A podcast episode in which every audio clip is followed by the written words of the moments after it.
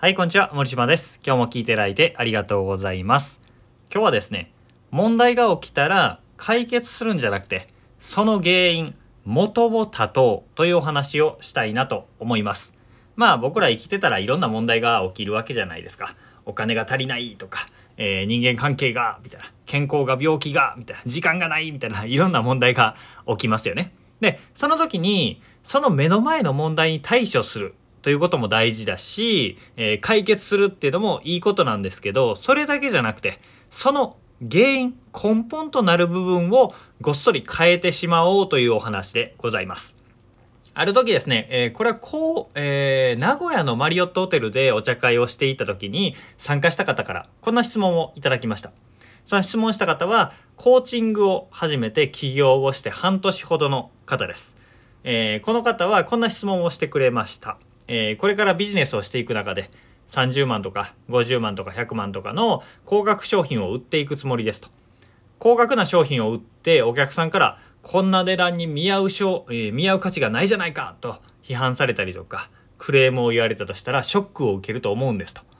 そのショックが起きた時、えーショックを受けた時問題が起きた時にどうすればいいでしょうか？落ち込む落ち込んだらどう対処したらいいでしょうか？っていう質問を受けたんですね。えらい気が早い質問ですけど、まだ打ってもいない、えークレームも来てないっていう状態で、もしクレームが来たらどうしようみたいな、だいぶ先回りした心配事なんですけど、まあその先回りせずに、えーそんな心配しなくていいよっていう話はちょっと置いといて、えーマイナス感情より優先すべきものがあるんだという話をまずしたいなと思います。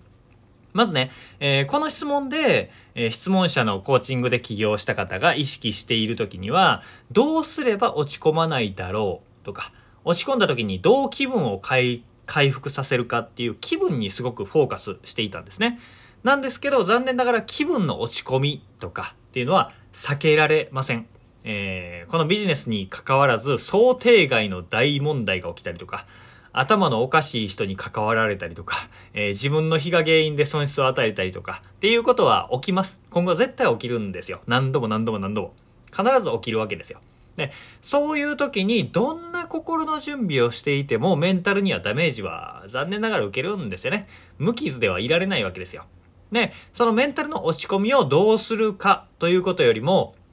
その失敗、問題を今後どう生かすかという部分にフォーカスするのがおすすめです。例えば、まっとうなクレームが来たら真摯に受け止めて改善するだったりとか、商品サービスの内容を見返すだったりとか、返品とか問い合わせ対応の仕組みを作るだとか、えー苦手分野は外注に出すとか、いろんなできることはあるわけですね。問題が起きたのには問題が起きた原因があるわけです。そこに目を向けようということですね。えーなんか病気になった時に、えー病気で腫瘍ができた部分をちょちょいって切ってね、えー取り除きました。治った。じゃなくてそれができた原因は日々の食生活だったり生活習慣だったりストレスだったりにあるわけじゃないですか。だからそこを直さないといけないよね。っていう根本的なお話です。もうちょっと具体的なお話をすると僕の事業のお話をしましょう。僕は、えー10年以上前にコーチングとかビジネススクールを始めたわけですけど、その時にはですね、最初はすごく依存的なかまってちゃんがお客さんの中に紛れ込むことがありました。お金払ったんだからやってよみたいな人だったりとか、えー森島さんお願いします決めてくださいみたいな、えーめんどくさい人ですね、えー自分の人生の責任を自分で取らない人のせいにするっていう人ばっかり、えーそういう人ばっかりじゃなかったですけど、そういうことばっかり言う人が入り込んでしまうっていうことがありました。えーそういうお客さんを相手にした時は、まあ、そりゃもう疲れてですね、えー大変でした。エネルギー消耗したんですけど、えーそれを、まあ、その人に対処するっていうだけじゃなくて、そういう人が来ないようにする。もしくは自分が来てほしいお客さんだけ来るような仕組み作りっていうのにエネルギーをかけるようにしました。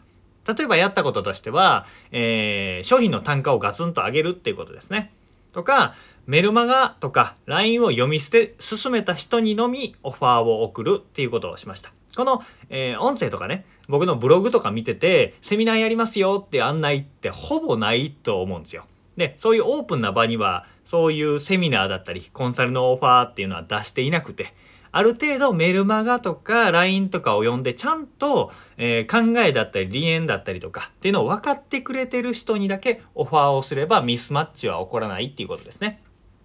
あとは返金保証をつけないとか、えー、返金保証をつけた方が売れるんですけど、返金保証をつけないと自己責任の意識が、えー、高まるわけです。とか、えー、まあいろんなことをしてきたわけですね。そんな感じで、え、変なお客さんが来る、もしくは自分が望んでいないお客さんが来た時に、その度に仕組みを改善すると、今はね、もうほぼそういう人は来ないですね。えー、ほとんど来ないです。で、来ても大きな問題にはなりません。えちょっと認識がずれてましたね、みたいな風に、えー、スルッと終わります。で、この問題、目の前に問題が起こった、うわーっていうメンタルの落ち込みだったりだったりとか、えー、その問題だったりっていうのを解決するっていうことよりも、その根元、原因の部分を、えー、改善する仕組み作り、次起こらないように改善するっていうことの方がもう1000倍、1億倍大事なわけですね。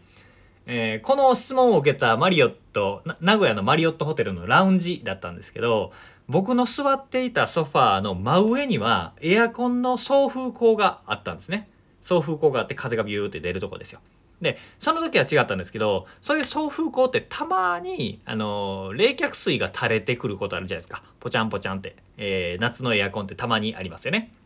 で、それが僕の体に当たったとしましょう。肩に当たりました。それは冷た、冷た、気持ち悪いっていう問題ですよね。えー、問題があって気持ち悪いっていうマイナス感情が生まれました。この時に僕がやるべきことっていうのは何でしょうか？って考えると、えー、このマイナス感情を癒そうとか、えー、問題が起きた。どうしよう。これをどうやって防ごうとか傘をさそうとかっていうことではなくってその問題ごと避けたらいいわけですね。椅子をちょっとずらすとか30センチずらすってしたらもう終わりなわけじゃないですか。そういうふうに元を立つっていうことが大事なわけですよ。それは、えー、場合によっては問題を解決するっていうよりも避ける逃げるっていうことかもしれません。でも根本的に問題起きない方がやっぱりいいですから。えー、その度にね、えー、問題が起こったら今後問題が起きないための改善のチャンスだぐらいに思って対処していくっていうのがおすすめでございます。えー、どうしてもね、僕らは感情に左右されてしまうので、問題が起こった、やばいみたいなことの感情にぐらぐら、えー、揺り動かされてしまうわけですけど、そこだけで終わらず、目の前の問題解決。じゃあ、次起こった時のために次起こらないためにっていう根元の部分仕組みの部分っていうのに意識を向けてみるってことをまあ5回中1回ぐらい10回中1回ぐらい今までやってなかった部分をちょっとだけね、えー、そこに意識を向けてみると大きく、えー、人生変わっていきます。どんどん楽になっていく。問題に当たるたびに人生が楽になっていくっていう素晴らしいモードに入るので、えー、ぜひねこの考え方を頭の片隅に置いておいていただければなと思います。えー、さっきも言ったように、僕のセミナーだったりとか、えー、特別なオファーっていうのはメルマガと LINE のみでお送りしております。なので、えー、僕に興味があるとか、なんか面白いことをもうちょっと学びたいなっていう場合は、メルマガ、LINE をフォローしておいてください。ということで、今日も聞いていただいてありがとうございました。森島でした。それではまた。